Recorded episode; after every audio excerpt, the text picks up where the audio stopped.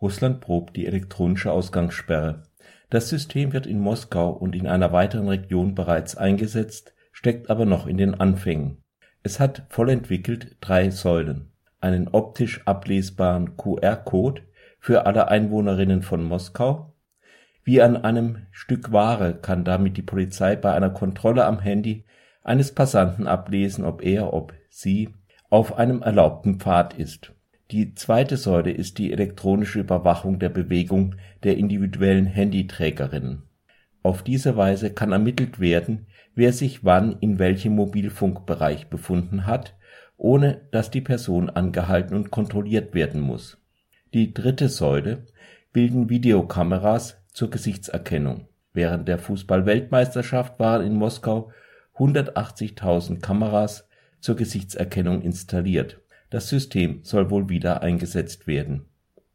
Die Videokameras dienen dazu, Spaßvögel ausfindig zu machen, die das Handy zu Hause neben dem Kamin legen, wenn sie ausgehen. Menschen, die ihr Handy nicht dabei haben, sind für ein Handyüberwachungssystem natürlich unsichtbar. Deshalb ist es verboten, das Haus ohne Handy zu verlassen.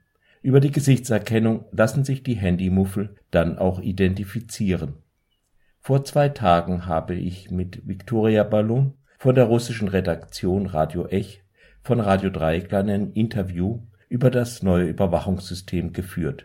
Zunächst geht es darum, warum das System in Moskau startet. Es gibt auch einen Seitenschwenk auf Putins Reden an das Volk, bei denen er unter anderem komische bis rassistische Parallelen zwischen dem Virus und historischen Bedrohungen Russlands zieht. Die Corona-Krise wird ja von Putin benutzt, die Überwachung auszuweiten. Was geschieht denn da in Russland? Das, was gezählt ist bis jetzt, sind das 15.770 Fälle in Russland und 8 von diesen 15.000, 10.000 sind in Moskau.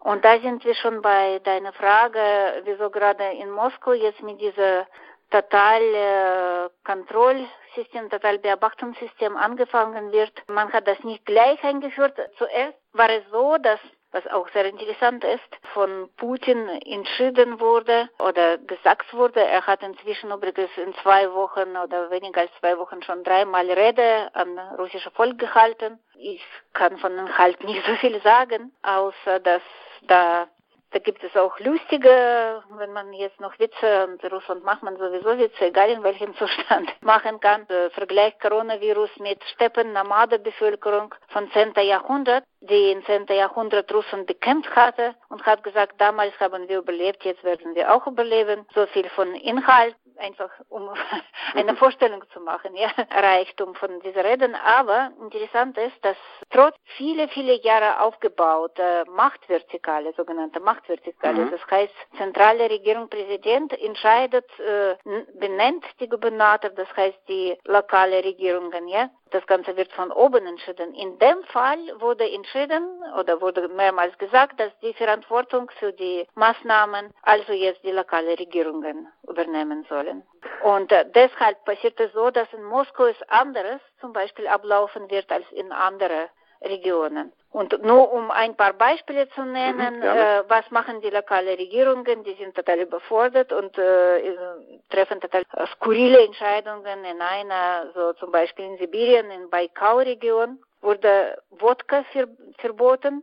Man kann nur vermuten, wahrscheinlich gegen Gewalt oder in diese geschlossenen Räume, private Räume oder keine Ahnung wieso. Wahrscheinlich das Einzige, was einfiel. In Tschetschenien gibt es Ausgangsverbot von 8 Uhr abends bis 8 Uhr morgens. Und in Nischni Novgorod, noch bevor Moskau das entschieden hat, hat man entschieden, diese berühmte QR-Code-Beobachtungssystem einzuführen. Und dabei sind wir schon bei dieser, Entscheidung. Ja, danach wollte ich eigentlich auch fragen. Und das ist so, dass in Moskau, das wurde in, also Rathaus hat schon bereits Anfang, ich glaube 31.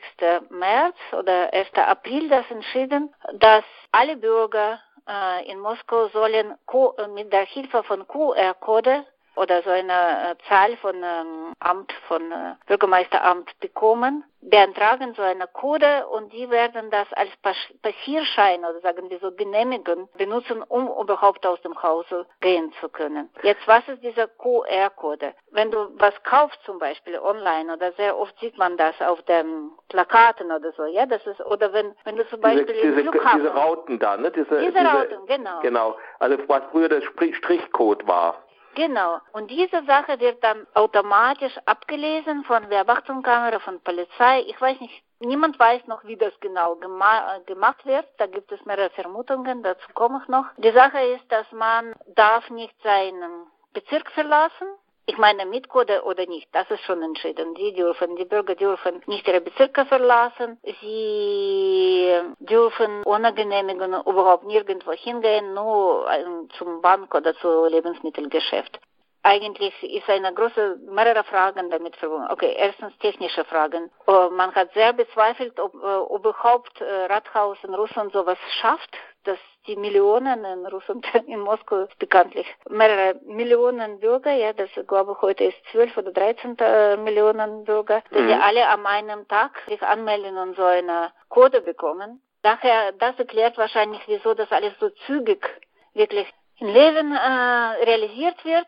Erstmal hat Sobjanin, der Bürgermeister von Moskau, vor einer Woche gesagt, nee, man wird das doch nicht machen, trotz der Entscheidung von Rathaus, weil die Moskau sowieso diszipliniert sind. Und ich glaube, das war, weil man realisiert hat, dass einfach technisch absolut nicht machbar ist. Ja. Dann doch, ich glaube, seit gestern gibt es doch die Entscheidung, dass man das doch macht, weil leider sind die letzten Zahlen sind gravierend, das ist wirklich 2000 Menschen sind in 24 Stunden in Russland krank geworden, so das ist getestet, haben Coronavirus und wieder 1000 davon in Moskau. Situation in Moskau, kein Mensch bestreitet, das braucht wirklich Maßnahmen. Aber ob das genau diese Maßnahmen sein sollen, diese totale Beobachtung, Kontrollsystem. Es gibt auch Leute, die das gar nicht realisieren können, das sind sehr viele. Erstens natürlich die Menschen, die kein Handy haben, weil das kannst du nur mit Handy machen. Oder also die Leute tragen nicht irgend so einen Code, sondern die tun den Code mit dem Handy irgendwo abgreifen. Mit dem Handy. Und ohne Handy dürfen sie nicht aus dem Haus. Eigentlich, was sollen jetzt die Leute, die wirklich Tausenden, wenn nicht Millionen unangemeldete Bürger in Moskau machen? Das ist auch unklar und...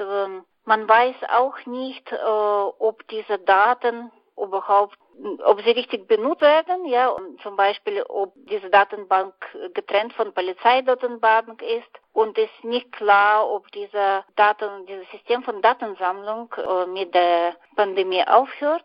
Und es ist absolut unklar, auch für viele Personen oder Organisationen überhaupt diese unbegrenzten Daten, die persönliche Daten zugänglich sind.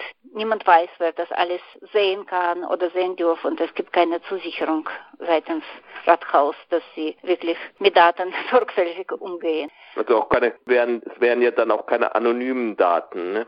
Ja. Genau, das sind ganz genaue Daten, das ist Anmeldung, das ist eigentlich damit kriegt auch diese Verwaltung unbegrenzter Zugang auf Handy, was schon an sich nicht so gut ist, aber auch damit sieht man auch, wie man sich bewegt, wohin man geht und so weiter.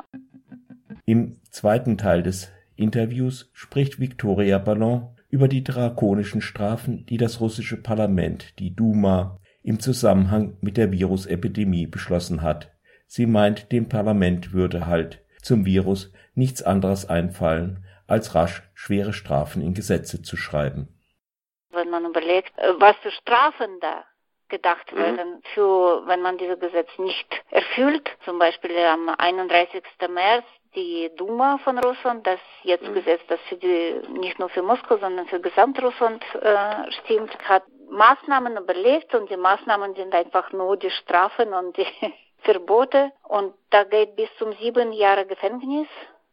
Aber falls man jemandem angesteckt hat, was den Tod verursacht hat. Und jetzt frage ich, wie können Sie das, frage nicht nur ich, sondern die Ärzte und die Kritiker, Experten, wie kann man das überhaupt feststellen? Wem angesteckt hat das?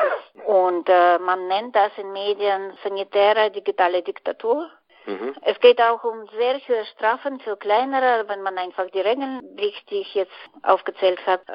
Man kriegt die Strafe bis zu etwa 600 € bis zum 1200 €. Das ist wirklich sehr, sehr viel für Russen und irgendwie, man fragt sich, wie man das überhaupt, diese totale Beobachtung überhaupt realisieren kann. Was passiert dann, ja? Und da ist noch nicht klar, weil es noch nicht angefangen hat. Es muss, ab morgen ist das eingeführt.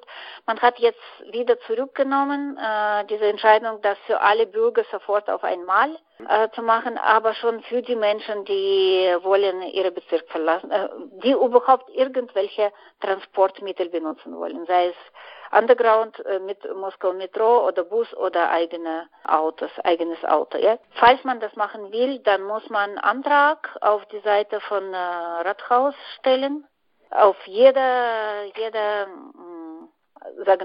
Fahrt und muss auch begründen, wieso man irgendwo hinfährt. Es gibt hunderte, man sagt, dass es gibt hunderte Methoden, um die Menschen, die das nicht machen, rauszufinden, und es werden Strafen, unendliche Strafen da sein und viele von denen automatisch.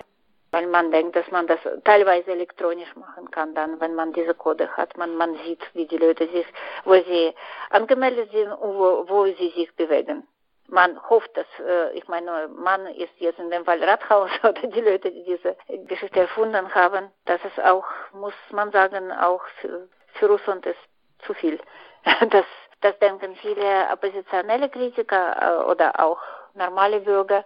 Und interessant ist, wie gesagt, dass das Ganze ist eigentlich eine große Inszenierung. Ja, man merkt, dass mindestens meine Meinung, man merkt, in Russland machen die Machthabenden, was sie gewohnt haben und wo sie gut sind. Ja, das ist Propaganda. Man hat unglaubliche Kampagne gemacht auf jede Hilfe, die erstmal nach Italien geschickt wurde, was eigentlich an sich gut ist, aber dann auch nach USA, was übrigens nicht umsonst war, das wissen nicht alle, aber die Russen haben Geld dafür bekommen, dass sie medizinische Geräte und Ausrüstung und so weiter nach USA geschickt haben und dafür auch das auch bezahlt von USA bekommen haben.